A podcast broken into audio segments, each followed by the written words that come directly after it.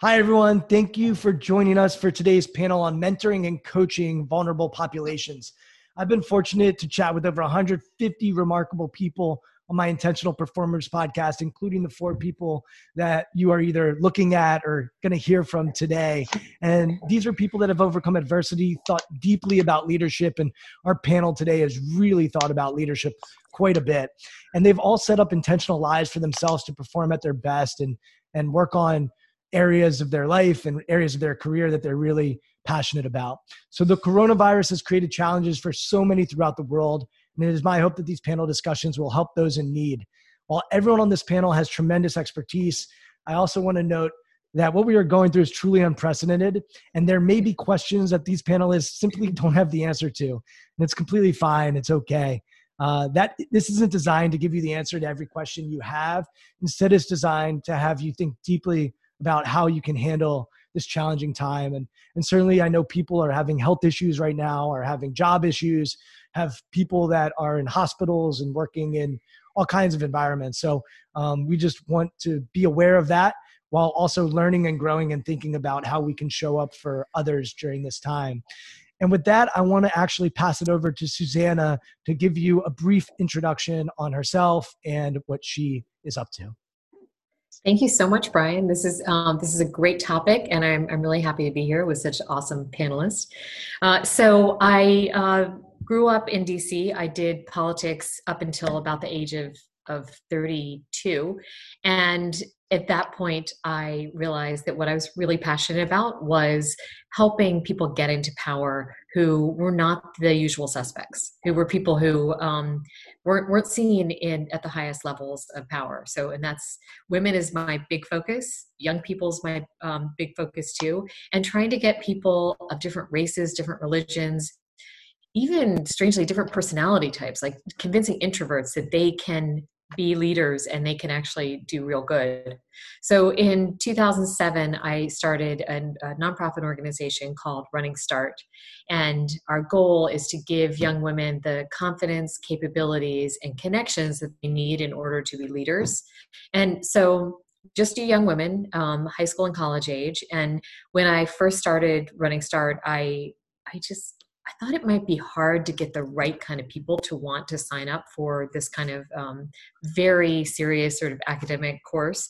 And from the very beginning, we got um, a huge number of really, truly diverse people from um, different socioeconomic levels, different races, religions, and interestingly, different parties. So we really pride ourselves on giving people a voice, um, helping people. Uh, let me rephrase that because actually, I, I think it's way better to say we help people find their voice who didn't know they had a voice before.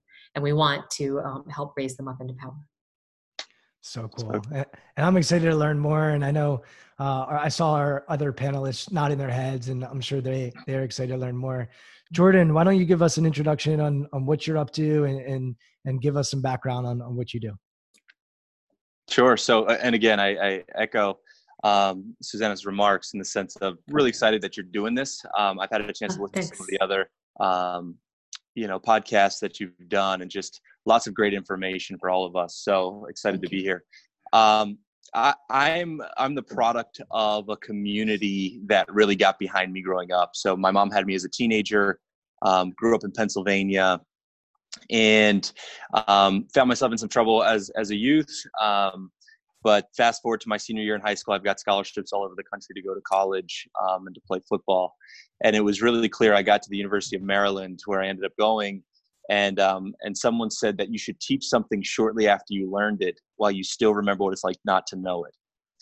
And it took me a while to wrap my mind around that but but what was clear was that i had just gone through this journey to post-secondary education and um, and i felt this opportunity to kind of pay that piece forward. So i've spent my whole life my adult career now um, or my adult life now helping young people um, first of all get exposed to all the opportunities that exist providing access um, but then on the other side of it how do we help young people excuse me um, have the courage and the discipline to pursue their first purpose and so a lot of the work that i'm doing right now in helping young people think about life after high school um, helping college athletes transition to career it's just really all centered around listen, we've got a finite amount of time here. And I think that times like this certainly magnify the reality of that.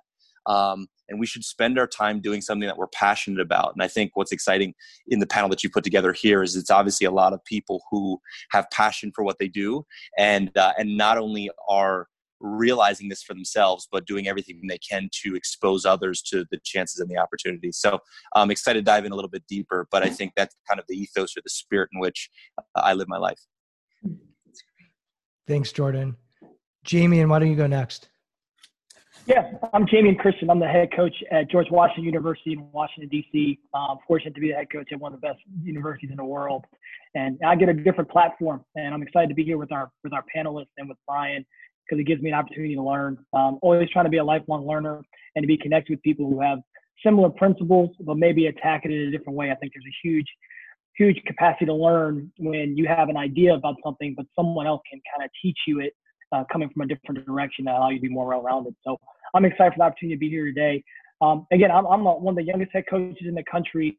Um, so I attack college basketball different than most. And hmm. um, there's an old school mentality that's involved in every brand of, of business uh, across the world. Um, but when you're a younger guy, you have to attack it differently. I was a head coach at the age of 29 at Mount St. Mary's. Um, and I'm, you know, I've been able to get to the A10 here with George Washington by the age of 37. So I'm excited about that. The way we've been able to do it uh, is by by loving and being connected and talking and spending so much time preaching connectivity um, which is kind of interesting during the coronavirus, uh, trying to find a different way to connect, a different way to love, a different way to impact. Um, I think oftentimes in sport, everyone talks about the team being a family, but it's now been turned around so much that we we've neglected to teach the true values of family within a team dynamic. And I get the opportunity to do that. Um, we've had some success over the years um, um, by being able to go to the NCAA tournament and things like that. But we've only been able to do that at different places because we've been able to really teach the value of connectivity and really help people to understand the importance of it. Through doing that, we've been able to, to ignite fan bases at, at Siena College and at Mount St. Mary's, and we'll do the same thing here at GW um, with the right amount of time. So I'm excited to have the platform that I have um, because I get a chance to work with the most elite people in the world um, in trying to attack this problem um, a different direction. So, man, thanks for, thanks for having me on. Thanks, Jamie. Strong. David, you want to take us home? Sure. Um, if you're defined by the company you keep, then I'm keeping pretty well right now. So it's a privilege to be here. Um, I feel like probably privilege is the best way to describe uh, the way I've grown up um, and and the way that sort of uh, that sort of I come at the world. Just feeling lucky, um, just having stability, having unconditional love um, from the day I was brought into the world um, waking up every day being taught to have the mindset that uh, sort of the world is open to you and everything is is your opportunity. Um, and if you're a white man in America growing up in a stable home, that's pretty much the way things do lay out for you. Um, and it's maybe not until you grow up a little bit that you realize that's not everybody's reality. And so um, I'm not sure I realized that at age four, but looking back growing up in Baltimore City, uh, as the youngest of four, and and uh, in the home that I grew up in, that's that's sort of the way it laid out for me. Um, and it was mainly through sports and public service and other ways, and eventually in philanthropy and now in the nonprofit that I, I saw uh, the difference in people's journeys, um, and that you know, grit, caring, and love were not really the separators that I thought they were. A lot of people, no matter how much grit they had, had doors thrown in their face. Um, a lot of neighborhoods, for reasons of mass incarceration and others, didn't have men around. Uh, it wasn't about love and caring. It was about injustice and disenfranchisement and a lot of other things. Um, it wasn't until a you know gay Latino man from Nebraska who worked for me told me, "Hey, man." Uh, I don't I don't just assume everybody's listening to me when they walk in a room. You do. Um, that mm-hmm. I realized that my reality had been different, um, and so every one of those experiences have been a learning. Um, it's brought me professionally just to another really lucky place where um, I get to to run along with a world class group of people, um, mentor the National Mentoring Partnership, which is basically the umbrella organization for youth mentoring in the country. Um, our work is really just to stand up, support, advocate, train um, a field of people who are the weavers in America, who weave relationships between people across gender and um, generation, um, and ethnicity and culture and race. They do it in schools, they do it in workplaces. There are thousands of mentoring programs in America, often best known and characterized by Big Brothers Big Sisters of America, who did it for 100 years. And then about 1990, when Mentor was created, the field has really exploded. Jordan's running a mentoring effort. There are a lot of mentoring efforts going on in America. Our work is really, um, it's interesting in this moment, right? To to say really what I think Jamie said that we often focus on sort of hard skills, hard opportunities. These things are needed to face down injustice, but that in order to walk through that door and in order to be supported on pathways, that's the only way you get to striving and thriving. It's not just doors open, it's knowing mm-hmm. how to walk through them and then be supported on them. So we just try to weave relationships, really rigorous ones, into systems for the best outcomes, teach people how you make those relationships a reality. Right now, obviously, our entire organization is focused on helping mentoring programs in America who are so focused on physical connection shift to virtual platforms and try mm. to make connection. We have lots of research on what works in a virtual space. Um, so that's kind of lucky enough to be kind of the youth adult relationship people um, and trying to get people to put relationships first when they think about the solutions we need in America. Hey, David, I want to stay with you there. You just said something at the end that I think is pretty interesting. So I look around right now, and I think we talked about this before I hit the record button. And I think there are just opportunities everywhere for us to mentor and to be a mentee. And uh, our next door neighbor might be laid off. Our grandpa or grandma might be in the hospital. Um, you know, there are just dynamics right now that are causing people to be vulnerable. And you mentioned at the end that you all have done a dive into what works from a mentoring standpoint with remote connection. Can you talk about that a little bit? Because I think we're all trying to figure out what what that looks like in this world, and um, I think most of us would agree that it's probably going to be the world we're going to be in for for some time. Yeah, I think um, you froze up on me a little bit here, so I want to make sure you're done talking. You're, we're good. Okay. Um, I uh, you never look better than in a freeze frame there. Um, but the, uh, so I um, yeah, I mean, I think a lot of it is about intentionality. it's really not that different than what we talk about physically. The deal with the virtual space is that there's a lot of assumptions about it, um, especially from adults who do it in the workplace and in other places. Um, and there are a lot of assumptions about the way in which we need to show up, the sort of length of time, the way we need to look when we're on the screen that are just different for young people. Um, and so there's a whole different language that young people use digitally, but um, and a lot of ways to show excitement and sarcasm can be misinterpreted more over technology than in other ways, and just a carefulness. But a lot of it has to do with the stage of the relationship that they're in, the youth, the age of the child, the stage of development. We've got a ginormous inequitable digital divide in America, which yeah. is being exposed every day right now. So, and also a literacy divide. So there are a hmm. lot of ways in which we think, oh my God, technology will solve everything, and yet we still can't show up for each other. Um, I think uh, the other thing I would say, Brian, um, other than sort of the tips we already had, is that what I've noticed in terms of the way we react to young people a lot in America is that we sort of gravitate towards those who garner our attention for doing either the worst or the best. And so hmm. uh-huh. there's a lot yeah. of invisible young people in America. And right now they're sort of more invisible than ever um, because they may be helping people raise children. They may be working at a grocery store because now's a chance to make some money in a very constrained time. And so the more we build trust, the more we build civic and social infrastructure, the more we weather moments like this. I'm not sure we're going to solve it in these moments, although there are opportunities to be very intentional, like Jamie is being with his team. But those young men got to his team, you know, and so the, the, the question is how do we make young people all more a part of a team before we get into moments like this? I think to Susanna's point, everybody's got a voice, but how do we empower those voices and connections? But yes, we've got a lot of tips around, you know, hmm. what works mentoring and virtual mentoring and it's a lot about intentionality responsiveness showing up when you say you're going to show up all those things and and, and jordan i, I want to get your perspective because a you are in the weeds with this right now and then b um, you also have created a technology that is trying to help with uh, this. So, can you talk a little bit about the technology and also some of the things you might be doing to stay connected to your your your people? Did you lose me there? Yeah. Um, yeah, but I, we got it. I think so. That was that was actually an interesting slow mo, um, but I, I, think I stuck with you. So, yeah, a couple things that um, to build on what David just said is is what's interesting about technology now and the phone, for example.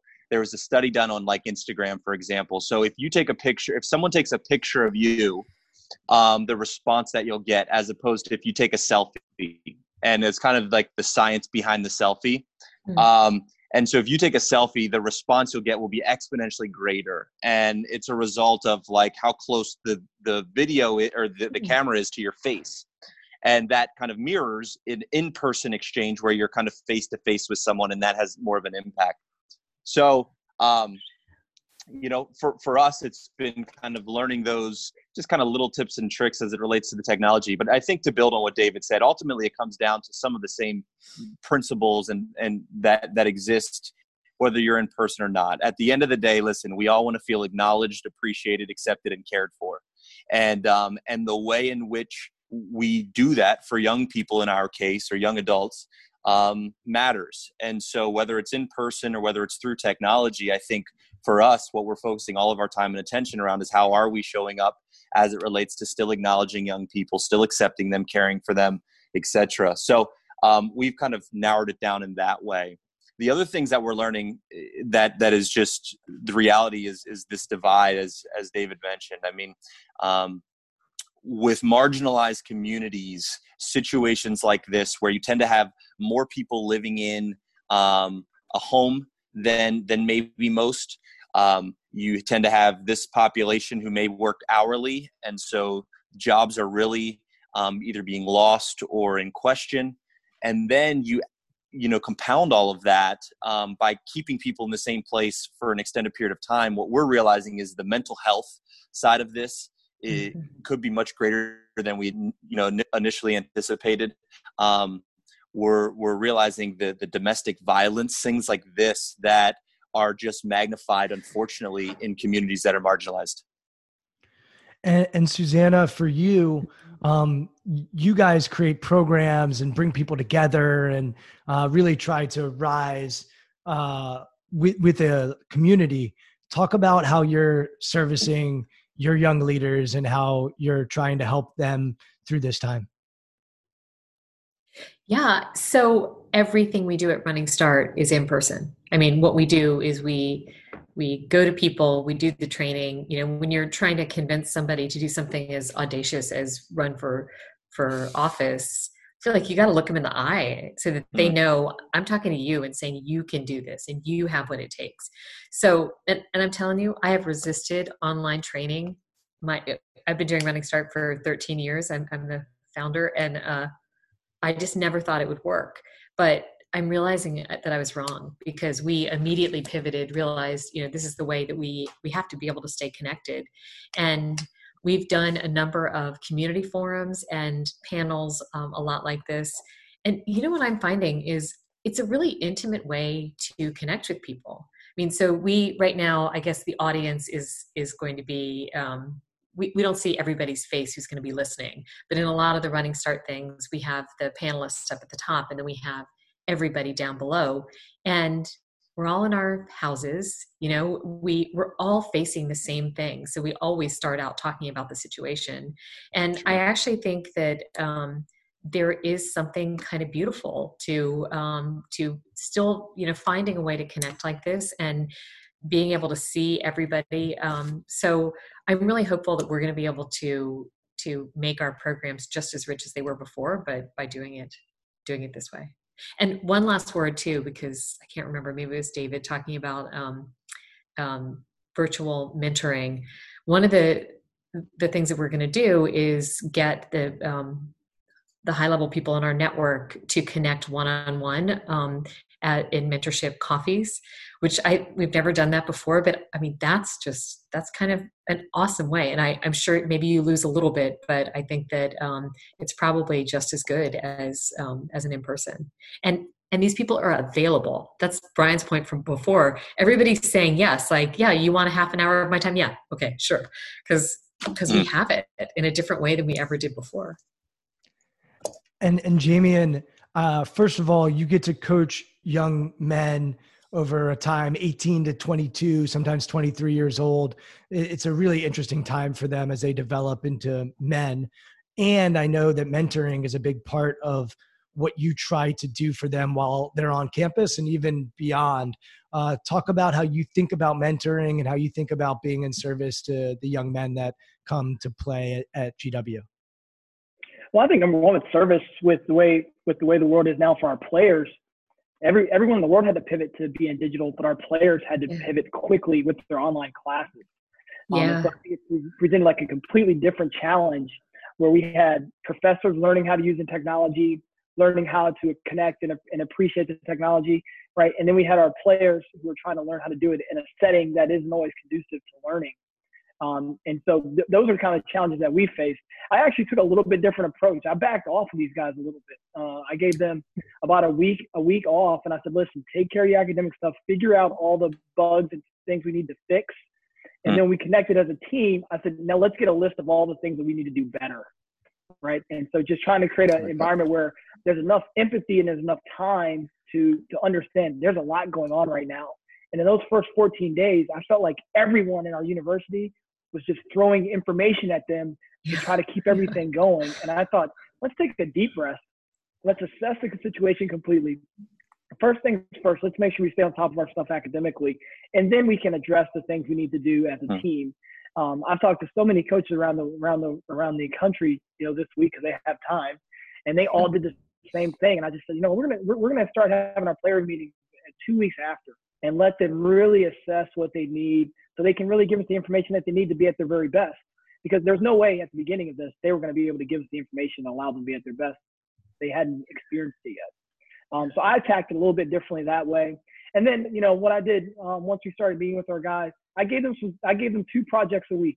Really simple. Um, you know, one of the projects was a podcast they had to listen to. It wasn't it wasn't any of ours. Okay, so um, I did pass along some different stuff I wanted to listen to. I wanted them to give me five notes from it. You know, listen to mm-hmm. a 45 minute podcast, give me five notes. Uh, create a learning environment that's outside of, of what they're doing in academia. And then I and then and then this is the craziest one. I gave them uh, we have a list of 10 basketball games they have to watch um, because I want them to grow their basketball knowledge when they can't play basketball.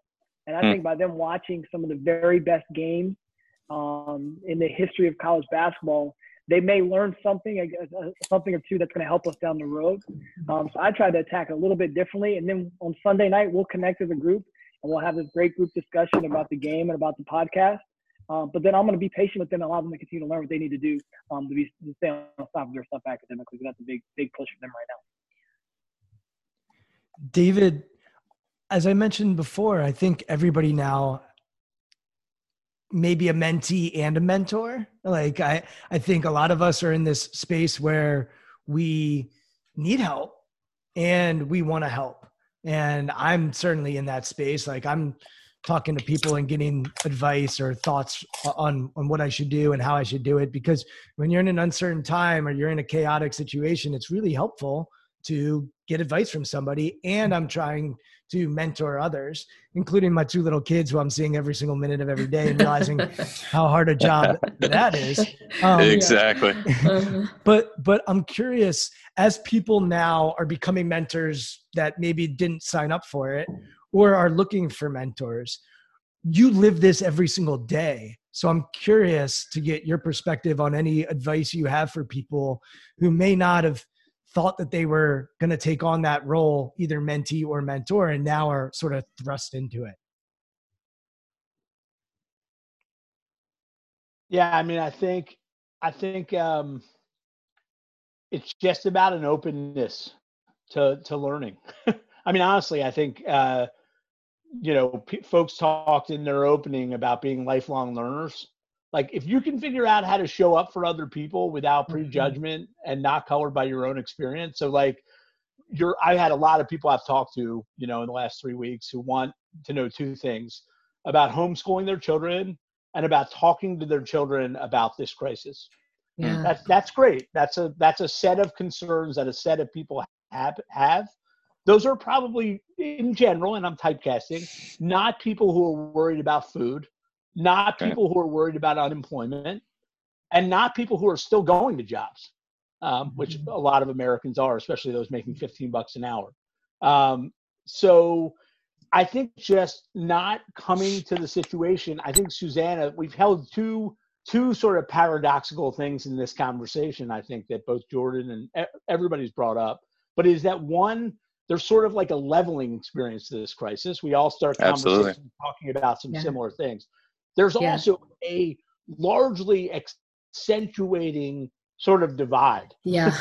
Yeah, there in is. terms of what we're worried about. And so, Brian, to my, I think to your question, I would just say it's about removing assumptions. It's just about like, you know, like, so I'll give you a real life example. Every, I live in Boston. You know, there was a big push to get every kid a Chromebook. Um, so my first question, I wasn't as patient as Coach was. My first question of my mentee and and the sort of six or seven other kids that live in the house was, "You all have Chromebooks? Are you all online?" That was like within three days of schools being out. Well, Chromebooks, you can get those.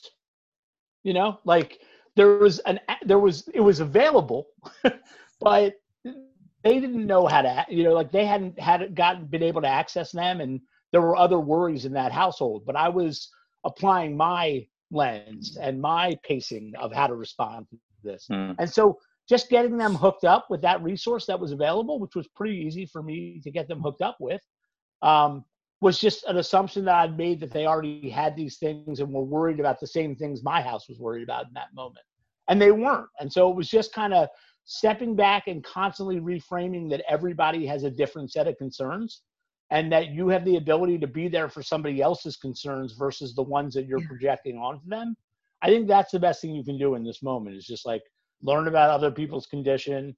I think we're also challenged and this is more of a seismic system thing but we're also challenged to think about the things that are being um, halted in this moment in the pandemic like evictions and some of our immigration enforcement and Mhm. some of our incarceration measures and saying should these things be permanent maybe? Like why is it a good idea to do this now? Why wouldn't this be a good thing to be doing all the time?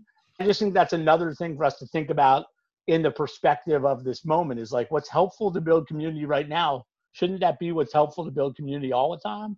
Um, but anyway the, the, I I think brian the lessons are just kind of adjusting your own lens And Brian, can I ask David a question?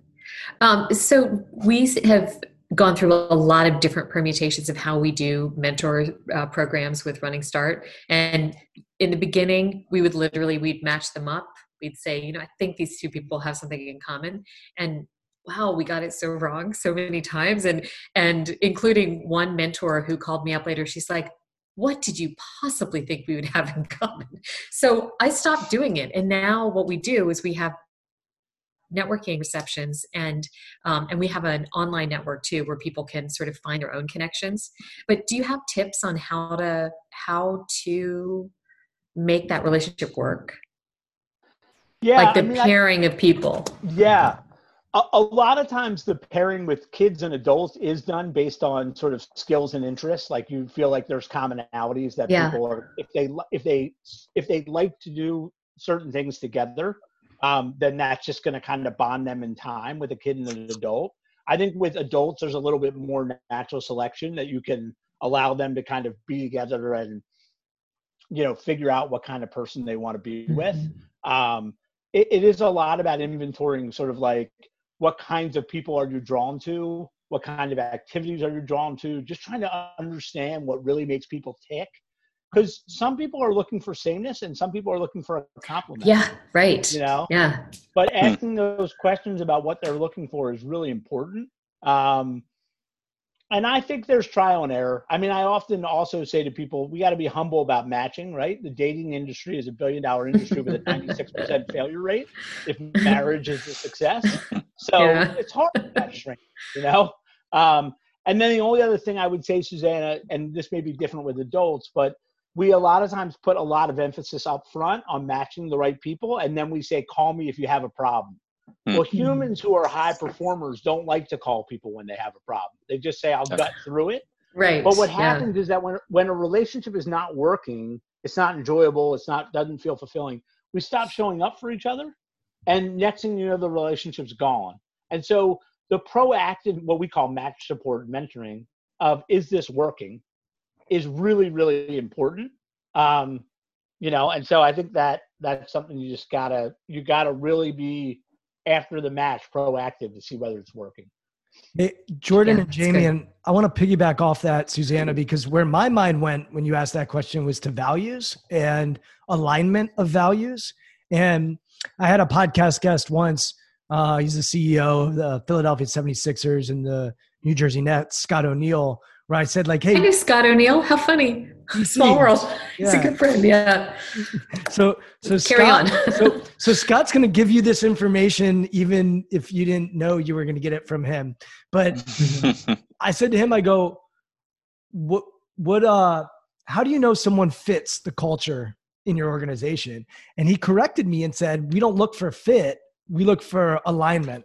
And uh, Jamie and I know we've had these conversations about alignment, and I thought it was a mm-hmm. really good point that Scott made, and it's something that's really stuck with me, which is when you align your values, you can sort of values drive behavior. And if we realize what, if we have shared values, then we can see each other in a, in a different light. And I think a lot of times when there's disconnect, and I, Susanna, you live in that political world, I think a lot of it is uh, not that they don't have the same values, but the order of the values is different. So one hmm. might value security up here, and another might value humanity up here. It doesn't mean that the person that values security up here doesn't value humanity. It's just that security is going to trump humanity, um, and it doesn't mean that person that values humanity doesn't also value security. It's just they're going to be driven by their primary values. And so, hmm. Jamie and Jordan, I'd love to get your perspective on that because um, Jamie, and I know alignment is something that that you look at whether it comes from your senior staff or your players or your coaching staff.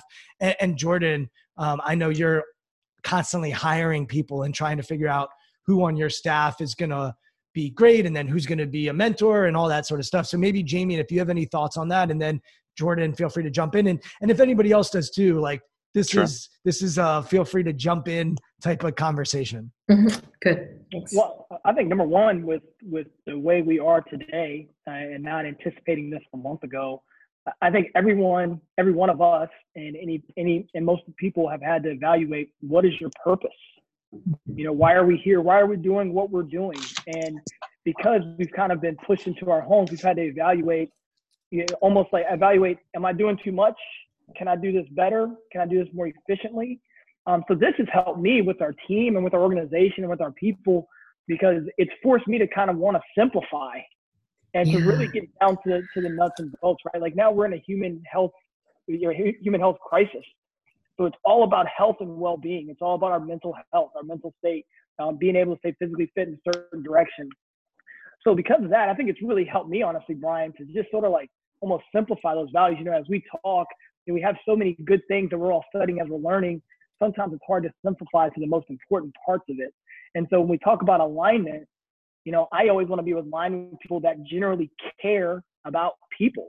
Yeah. So when we have these conversations, if you if I'm asking someone on our team or or a recruit right now, I want to know how they're doing. I want to hear these conversations about how they care about other people. And if I'm not hearing that, that's a red flag that maybe our maybe our we won't align at the level that we need to because that's on the front of our brains right now for everyone.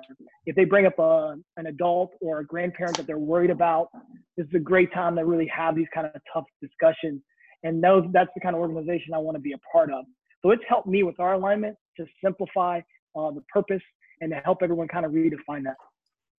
And Go ahead, you know, uh, the, I was just going to go back to Jamie, and you were talking in the beginning about family, how you call the team a family. and we we say the same thing at running start we really feel like all the women who've gone through our program I mean, I feel like I have a thousand daughters because they're just these amazing women, you know, and going back through the years and they, they stay connected with us.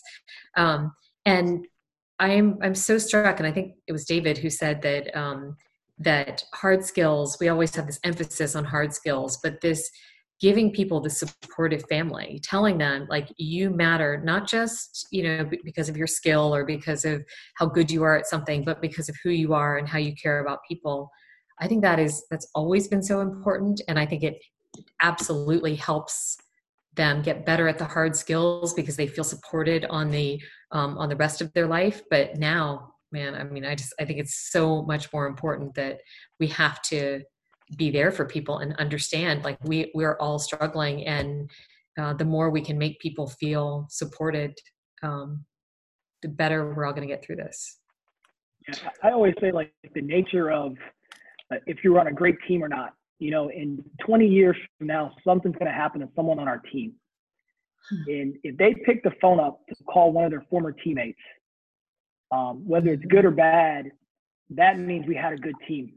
Yeah. And that's hard to see today because mm-hmm. the guys I'm working with are 18 to 22 years old. Yeah. But if they have if they have the courage enough to pick the phone up and to know when their teammates will answer, and they're vulnerable in that moment to share whatever going on in their life, then we've really had a, we've really created a strong culture. Um, and this kind of situation starts to kind of get that ball rolling a little bit. But that's how I want to gauge it. I want to gauge in 20 years from now when someone's yeah. struggling, they pick that phone up, they call someone in that locker room. That says a lot about what we've been trying to do. Yeah. Jordan, yeah. Jordan, go ahead. Yeah, I, I mean, I, I, think we're talking about a couple things here that are really important. Um, and to kind of jump back to to kind of this initial pairing or what have you, you know two two things that i constantly ask myself is one is what brought us together and i think it's really important to know that so um, you know kind of susanna as you talk about the organization you're running i think just constantly reminding ourselves is what, what brought us here. Um, and then the second part is um, and this kind of goes to the values piece is you know what is our north star? And and what are are, are some of the pillars um, that we've collectively agreed upon?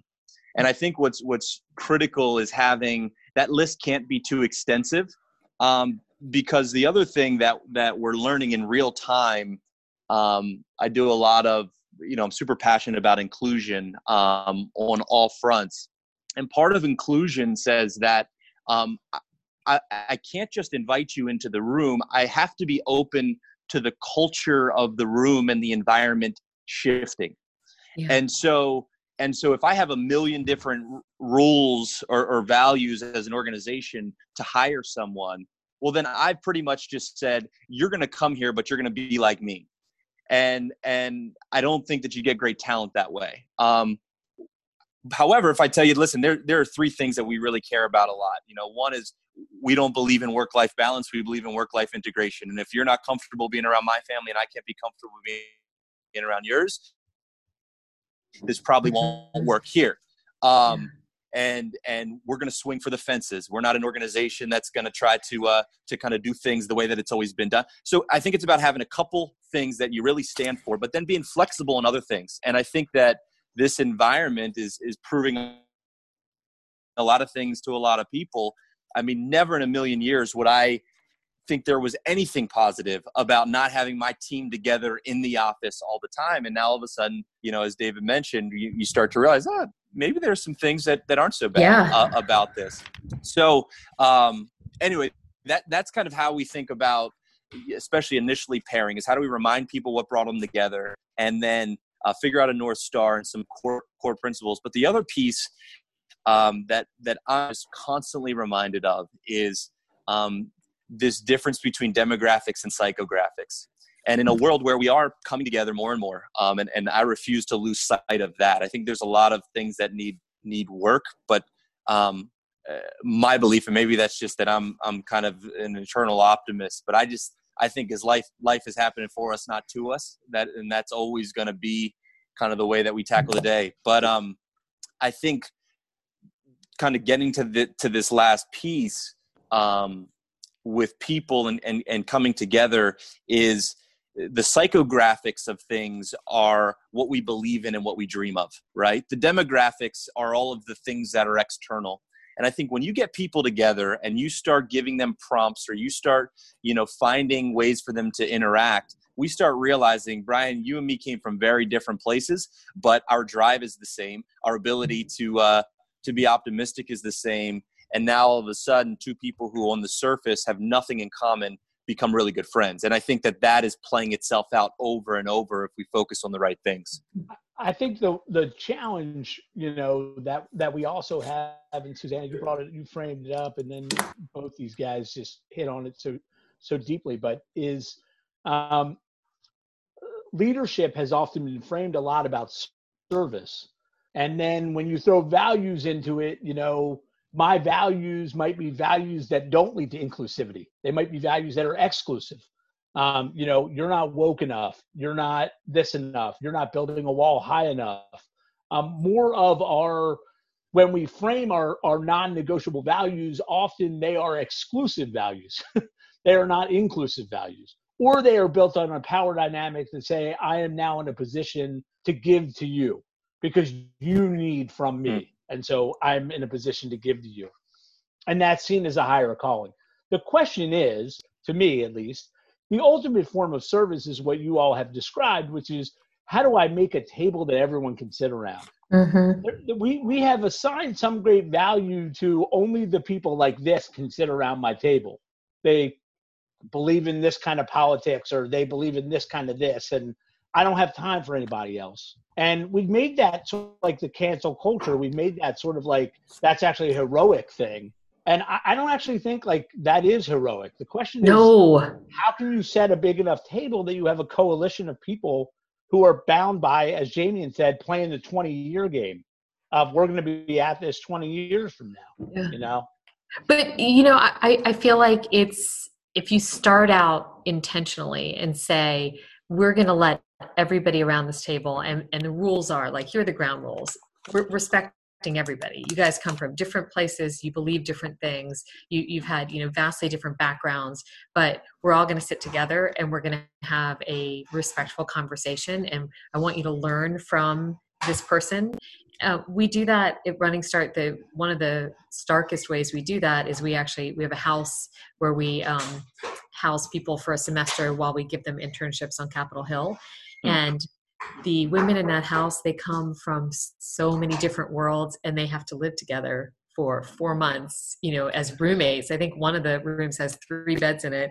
And but you know if you lay out those rules it doesn't mean it always goes smoothly but there is that expectation. Like you're to figure out how to make this work because yeah probably we all agree like that's the only way that we're ever to have a better world is if we learn how to it's it's respect right it's like hmm. listen to the to the views um, that you don't understand and the people who think different things and and try and yeah. find out where they're coming from i mean i think it's also the power of presence versus outcome which is what's hard because like jordan you're working on graduation workforce jamie and you're trying to win games and build a strong culture susanna you're trying to win elections you know and i'm trying to get money for youth mentoring, get people to put mentoring first and make it quality, you know? And so the hmm. outcomes sort of tend to tend to sometimes not allow us to just figure out the power of saying we're going to show up for each other for a long time. You know, I think that ha- happens in mentoring a lot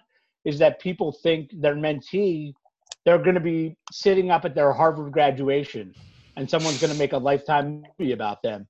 And the mentee feels that same pressure, you know? Yeah. And if you say, dude, no matter where we go, I'm going to keep co- showing up, that's the most powerful thing in the world.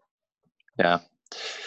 Well, and, and I think the, the one other thing that we you touched on earlier, which I think is is critical, is if we're being honest, what gets a lot of people into mentorship? It's it's um, in some cases it's just truly that, that it's a noble act and and um, and they want to serve.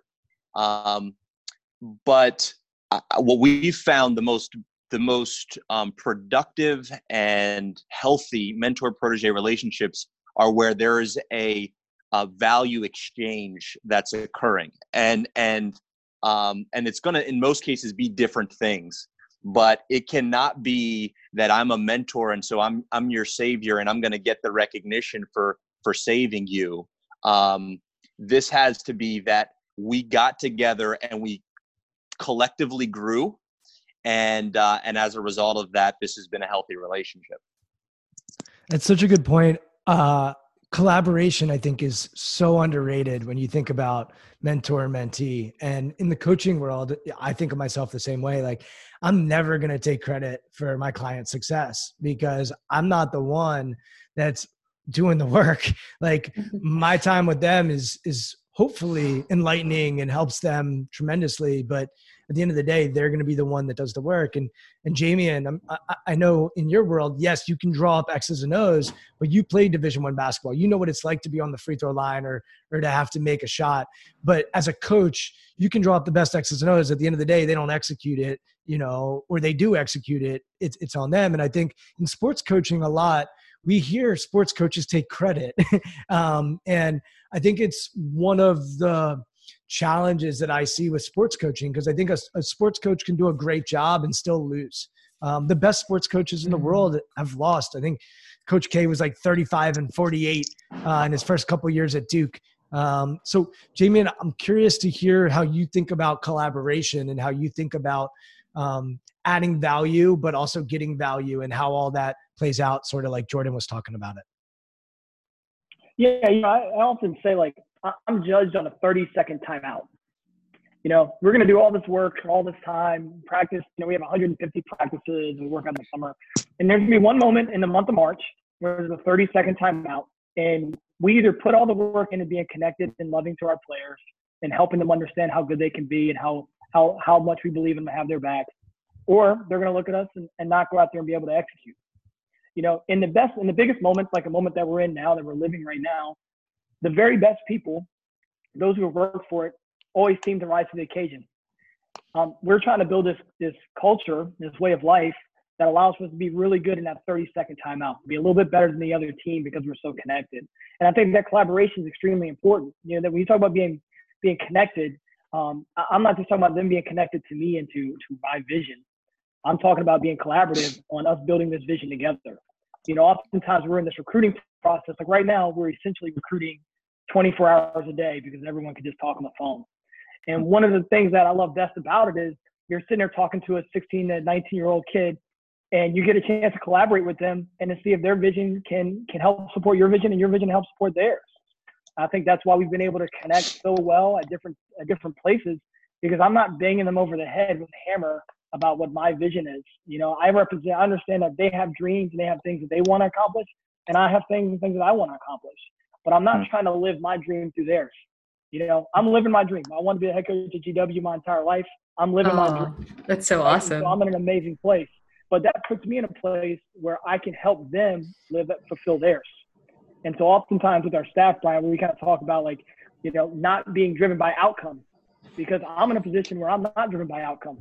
You know, I'm in a mm-hmm. position where I can completely love their their journey and their pathway and represent that wherever wherever they are in their journey, it's not indicative about who they are and who they want to be. It's just where they are today. And so because I can appreciate their dream and where they want to go, and because we collaborate on on their dream and where, where they're traveling to, I can then hold them accountable to the person who they say they want to be. Hmm. That's why I think the collaboration of it is so important because it allows it allows us to meet in the middle. Right now, my vision may be at the top of the mountain, and at the at the moment they may be at the bottom of the mountain that's really not that all that important. I think as a leader, we're always shooting for them to be at their very best. And we always got to be ready to hold them accountable. We have to be able to connect with them where they are and to show them the light of where they can go. And I don't think you can do that effectively without collaborating. I mean, I think that's the definition of being a good mentor, like exactly what you said. It's that you understand that it's a two way street and you're going to listen to them and respect their opinion, um, even though they're younger and less experienced than you are. I also love the 30 second timeout kind of analog because we've talked, we have talked more about, you know, sort of, you know, different people than our own organizations. But one of the things I keep saying to my own organization is we are the same people we came into this crisis as. hmm. We have the same strategy. We will pivot, but everything we've done up to this point, we're just leaning harder on it now. It's just magnifying our flaws and what we're excellent at. Um, and so I think there will be all these stories and people love this narrative about like this moment is bringing out this thing that was never brought out before. I think most of that's bullshit. I think it's bringing out things that were already somewhere in people. Just like that 30 second timeout you didn't all of a sudden come up with you know everyone wants to think martin luther king wrote the i have a dream speech on a train on the way there. That's not true. It's a it was an amalgam of a million speeches he'd given before um, and so there's some inspir- late late staking in inspiration, but most of it draws on a well of things you've built up to that point.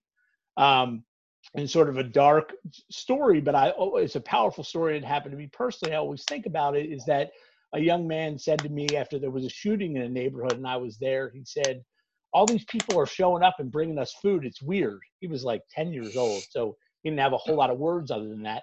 And for the moment, and he's and I said, "What's weird about it?" And he said, "Well, I only really I only really want to see the people who were here before." Hmm. And yeah. it just was like poignant to me. A ten year old recognized that everybody's showing up now, but who was here before? Before the thirty second timeout, who was paying attention in the moments when the lights weren't on? And I just think that's a lot about like what we need to do to build strong so, social infrastructure all the time. Just think about those things. David, I, David, I think if, if I could if I could jump in real quick, ahead, Brian, just to, to close, because the, the, accountability piece um, in mentorship and coaching, I think, is huge, and and we we've been talking a lot about four kind of four um, factors of accountability, and uh, and their commitment, resilience, ownership, and continued learning, and um, I, I think in in all of these relationships that we're talking about, whether it's with with um, you know player coach, whether it's mentor protege, etc. Um, being able to clearly ask for commitment. You know, there's a there's a book called No Ego um, that I love, and, and in it it talks about there's a reason why the the stewardess on an on an airplane um, to the people who are sitting in the exit seats comes and says, "I need you to say this out loud." Um, and sometimes I think as coaches and as mentors, it's it's good to get our our proteges or our, our student athletes to verbal verbalize um, what they're committing to, and oftentimes that's a commitment to themselves. Ultimately, is what it should be. Um, the second piece is is obviously the resilience component, um, and resilience. I think a lot of us think through as being singular. It's that I'm a resilient person. I think the most resilient people I know are people who utilize their networks when things aren't going well.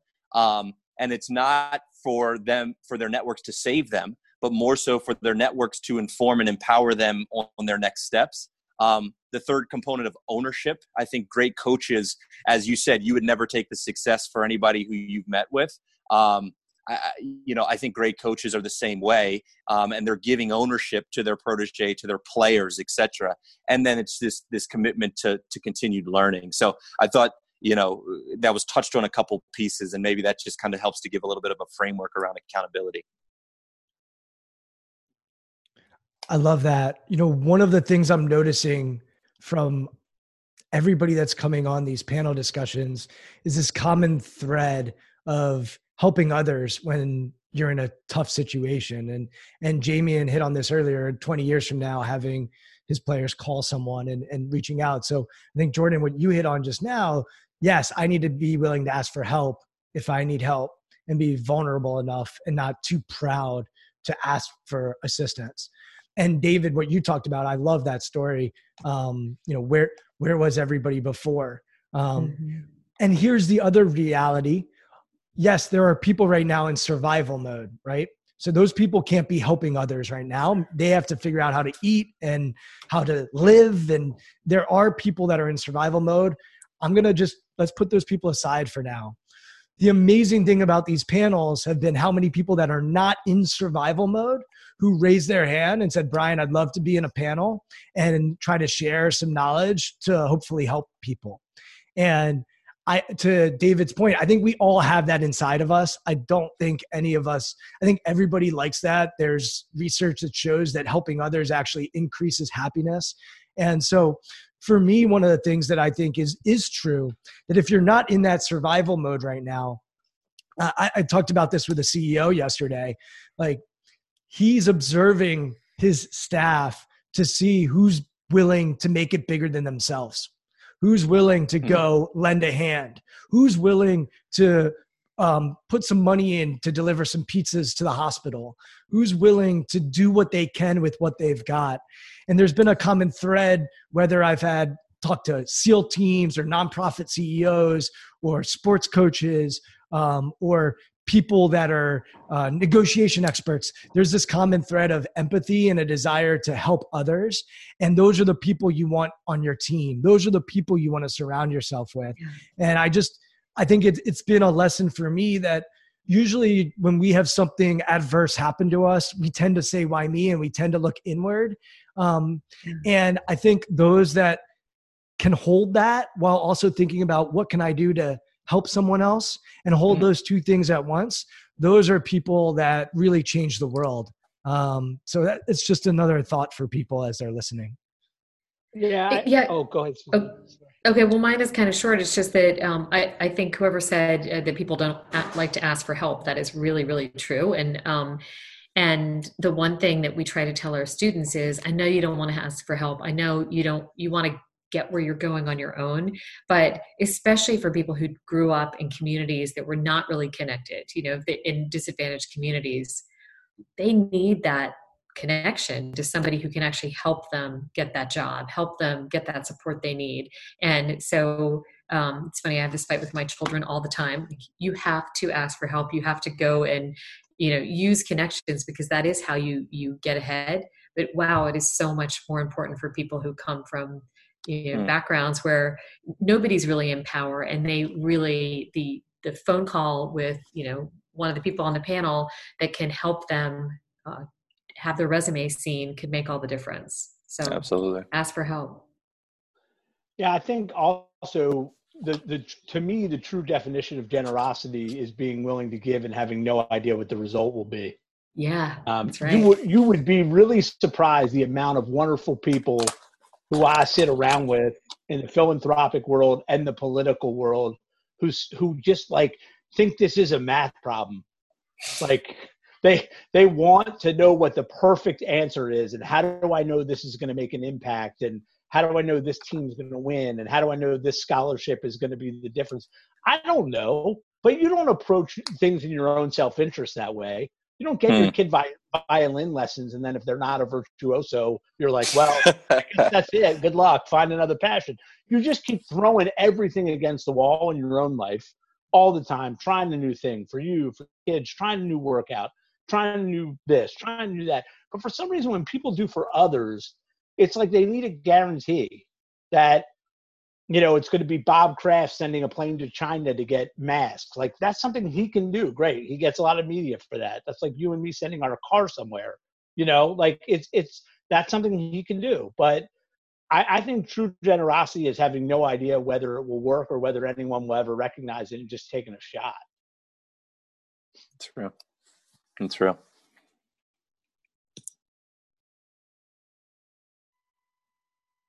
Sorry, I was muted.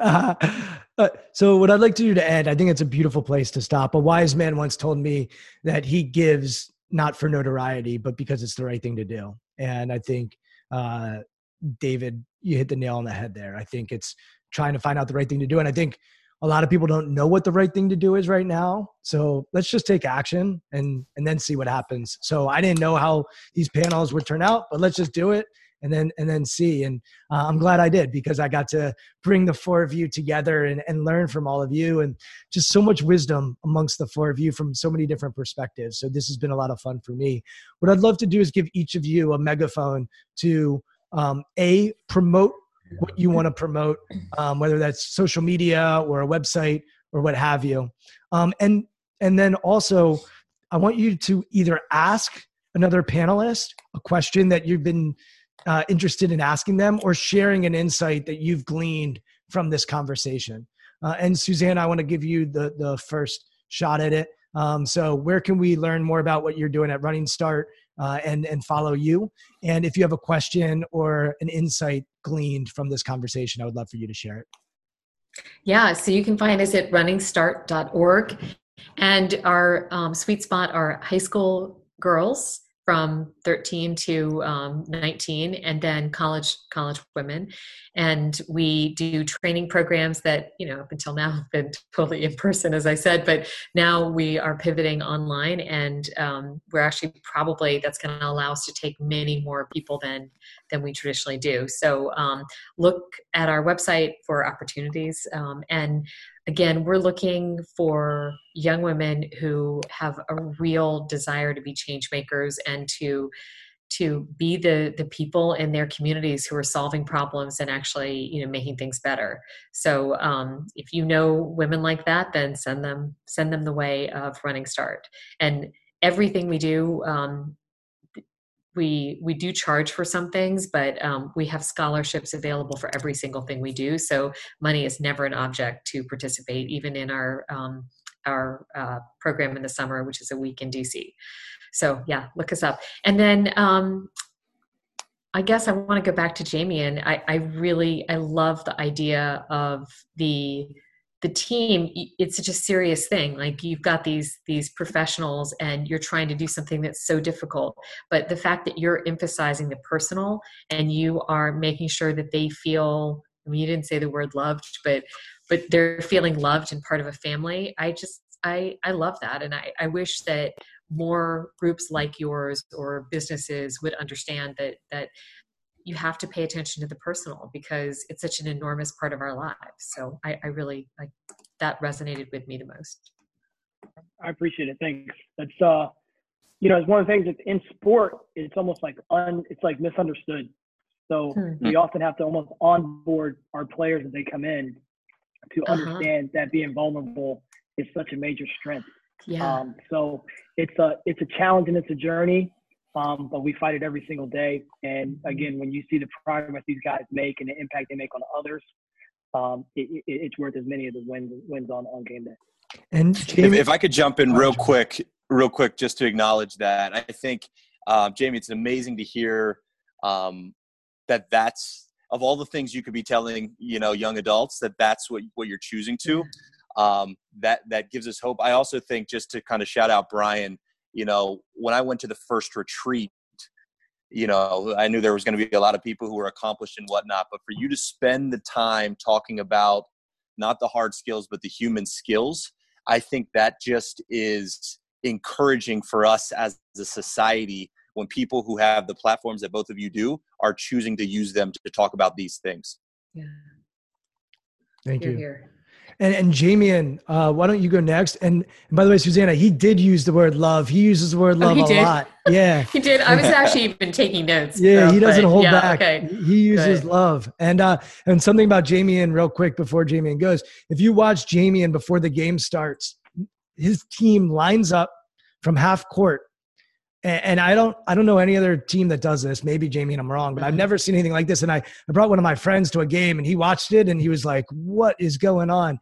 And so they line up and the coaches are on one side, the players are on another, and they go around and they they hug each other. Each one just they they give each other hugs and you can see the connection and the love. And when they're in huddles, they're all always connected. Their arms are around each other. And so you can actually see it and modeling it and, and seeing it tangibly as a as someone in the stands, it it just sticks out. And so, wow, you know, it's just something. If you ever watch a game uh, where they're playing, just look, try to get there a few minutes early and watch them right before the game's about to begin.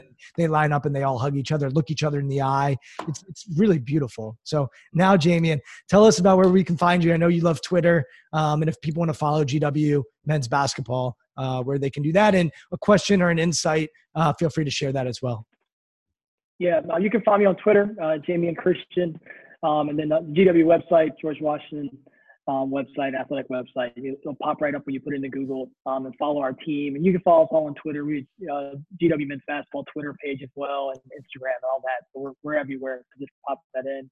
Um, you know, I appreciate the uh, today. Uh, I, I, took a, a, ton of great notes, and Ryan knows me. I'm gonna probably follow up with every one of you guys to try to find a little bit more information about what you guys do just trying to keep getting better because you guys are attacking it at such a at such a different way and with such a different focus that it's only going to allow allow those who watch this who listen to this to be better, including myself. So I'm really appreciative of, of you guys taking the time. Uh, David, my question's for you. Um, what do you think you've learned the most from mentoring um, from the beginning until now? If you had one thing you can kind of circle. Um, wow. Thank you, Jamie. um, I think I think the degree to which um, showing up is often attached to our own fulfillment and sense of accomplishment, and how powerful it can be to show someone that you're going to show up no matter that, if that makes sense. So I think that we we I met a coach once, and I just thought this was really interesting. A youth elite coach who told me when he watches film, he watches to see how many contacts he has with each kid. Like not not how they're playing, but how many kids is he putting his arm around with or having a conversation with? Because he knows that he's going to gravitate towards certain kids. And that's probably going to be because of their ability, because of their personality, because how coachable they are. And he wants to make sure that he's not leaving anybody out. He wants to make sure that he's showing up for everybody and he knows his own biases and he'll only get that from video. And so I think, Jamie, and for me, it's that. Like, how do you how do you disentangle presence from accomplishment, achievement, sense of productivity is probably the number one. Just keep showing up. Present, not perfect. That's what we always say. Awesome. Thank you. Thank you. Thank you. That's, yeah. Thank you. Love it. Uh, David, where can people learn more about you and mentor and then a question or an insight for somebody else? Yeah. Um, we're mentoring.org. So not hard to find us. It's one thing we did right. Um, and I'm at D, at D Shap Mentor.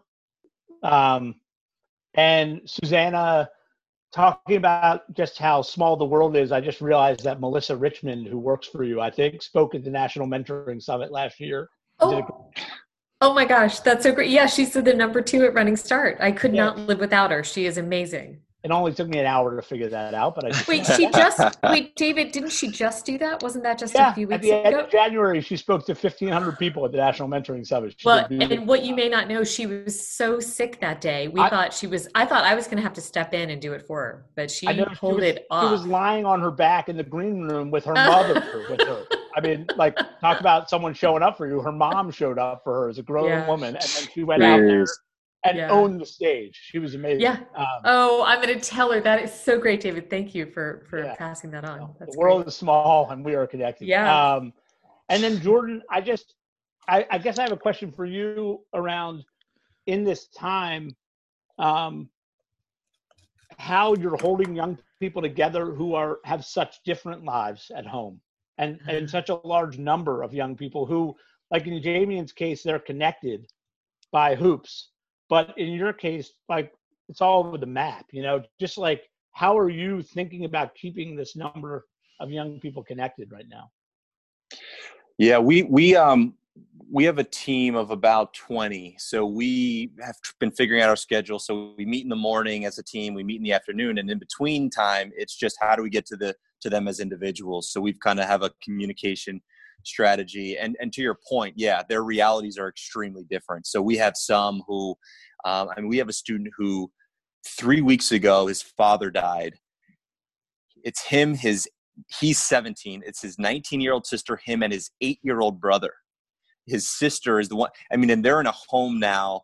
I mean, so you think about that extreme, and then you think about students who've got mom and dad, and and you know they have an inconvenience of of not being able to go outside, and so I think it's really about our commitment to getting to them as individuals, with which certainly is needed during these times, but I think it's it's critical in all times, right? Um, so that has been our approach. And and then and the, the only other thing that I would that I'd add to that actually, David, is is we chose a long time ago one of our non-negotiables is that is the lens we're going to see the world through, which I mentioned earlier, which is you know it's through optimism, it's through that we don't just get through situations, but we grow through situations. And so I think what we need now more than ever for ourselves and for the students we're serving is to remind them of who they are. Um, they've been through things in the past before. This is another one. Um, and uh, the reality of it is is we're finding and there's a there's a great book called anti-fragile um, that to your point earlier you mentioned about this is kind of a great equalizer you know and now all of a sudden you start to see some of our students it's like all right let's go. Like this is nothing new to me. Um, whereas some others who maybe you know life has been pretty good and they've had some buffers and people kind of protecting them and now all of a sudden they're feeling it a little, little bit. And so um, we're just going to see go through this with our eyes open and uh, and continue to remind them of the things that they stand for as individuals. Jordan where can people find you uh, on social i know you, i think you like instagram and uh, and also if they want to learn more about uh, the the work you're doing tell people where they can find that as well Sure. So Jordan underscore Steffy on Instagram um, and at Attollo Prep, A T T O L L O Prep uh, on Instagram as well. Um, and so, uh, you know, I, I think for for me, Suzanne, I actually have a, a question for you. Um, on, you know, I have a daughter. She's she's relatively young, but when you're kind of getting exposed to these young women and and and encouraging them through this process, what are some of the key kind of characteristics that stand out to you, whether it's a 13 year old or a 14 year old?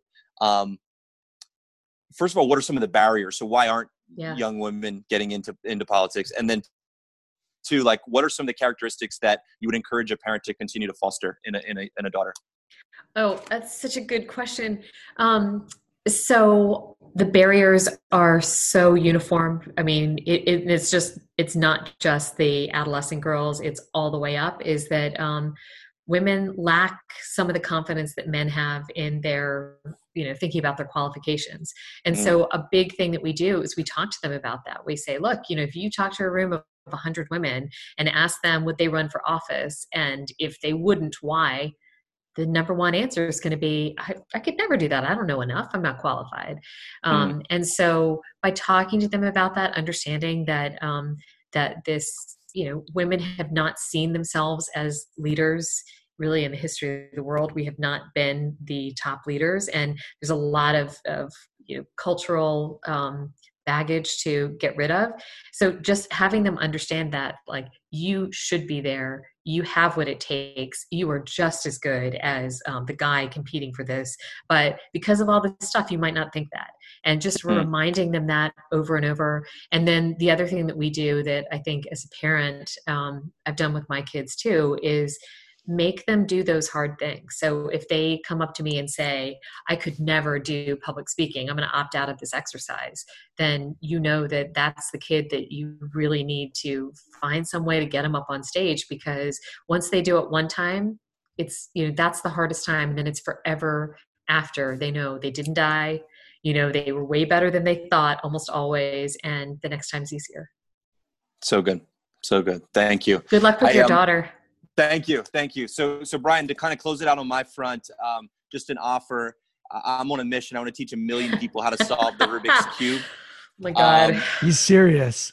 Yeah, for yeah, and, and the reason the reason is is because I think it's something tangible that reminds us that we can do hard things, and whether it's young people, yeah.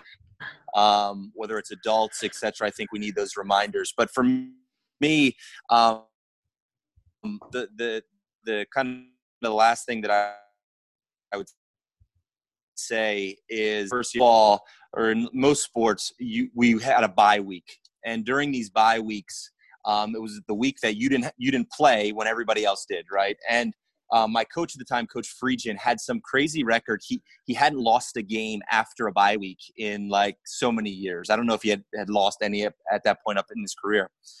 And I was sitting down talking to him as to why what went into that success and I thought what he said was really interesting, and I think it kind of relates to us right now. Um, he said, What a lot of people spend the bye week doing is focusing on their next opponent, the next thing they have to do. And people think that I'm successful because I have two weeks to focus on my opponent. He said, But actually, I spend a lot of this time not scouting my opponent, but scouting myself and scouting us as a team. Mm. And I think that as we kind of go through this time, um, that's different and there are some people who are really affected by this but uh, if i'm being honest with myself and my family and speaking of privilege you know this is not this is a minor inconvenience if at most right? Yep. um, i want to encourage anyone who's who believes that that's their reality as well to not just think about all the next things that you're going to do but use this as a time to really self reflect and kind of come out of this better than you were before we went into it. It's such a such an I- ideal spot for us to close. I just got to bring Jordan on all these, and you can just do it for me. Um, but, but, to sort of piggyback off that and to end it, Jamie and talked about finding purpose and really thinking about what your purpose is. And for me, what's come really clear during this time is my purpose is to serve and um, to serve people that are interested in connecting with themselves, connecting with nature, connecting with others. Um, and, and David talked about lifelong learning. Like continuing my journey to be a lifelong learner and finding other lifelong learners because it's more fun to learn with them. And I had an experience with a professional sports team where I worked with one of the superstars on that team. And at the end of all of our meetings, I would say, I've got your back. And he looked at me after like the third or fourth one and said, like, dude, you always say that. And I was like, yeah, I've got your back, man. Of course. and he didn't feel like a lot of people in his life had his back. He didn't feel like a lot of people hmm. in pro sports had his back. And it's interesting because I texted him maybe last week just to check in and see how he was doing. And texted me back and he's like, How are you doing? I'm like, I'm okay. You know, it's, it's challenging, it's tough. And he was like, I'm a little disappointed. This isn't the Brian that I'm used to. I, am like, all right. I wrote him a paragraph, and uh, and at the end of it, I just said to him that it's hard to be grateful and stressed at the same time. And I'm just feeling mm. really grateful um, to have what I have. To Jordan's point, and to be able to be with my family and my kids and to have my health. And he's like, there it is. and uh, he's like, that's what I was looking for. Um, but I, I want to just close by letting you all know that I've got your back. And uh, whatever you all need going forward, you know, you know I have your back, and um, I appreciate all of you having my back and showing up uh, for yeah. this community and and sharing your wisdom and knowledge. And um, looking forward to many more conversations with all of you and and learning from all of you. And you all are doing yeoman's work. You're doing leadership, and you have people's backs. And I think that is what's so inspiring. When I'm around other people that have other people's backs, uh, David mm-hmm. talked about unconditionally. That to me is living a fulfilling and successful life. And so mm-hmm. I try to f- find other people that want to have other people's backs because I think if we all take that approach, the world will be a much better place. So thanks for having my back. Yeah, I've got your yeah. back, and uh, I'll talk to you all soon. Thank you. Thanks. Bye. It's great meeting thanks. all you. Yeah, you guys too. You. Bye.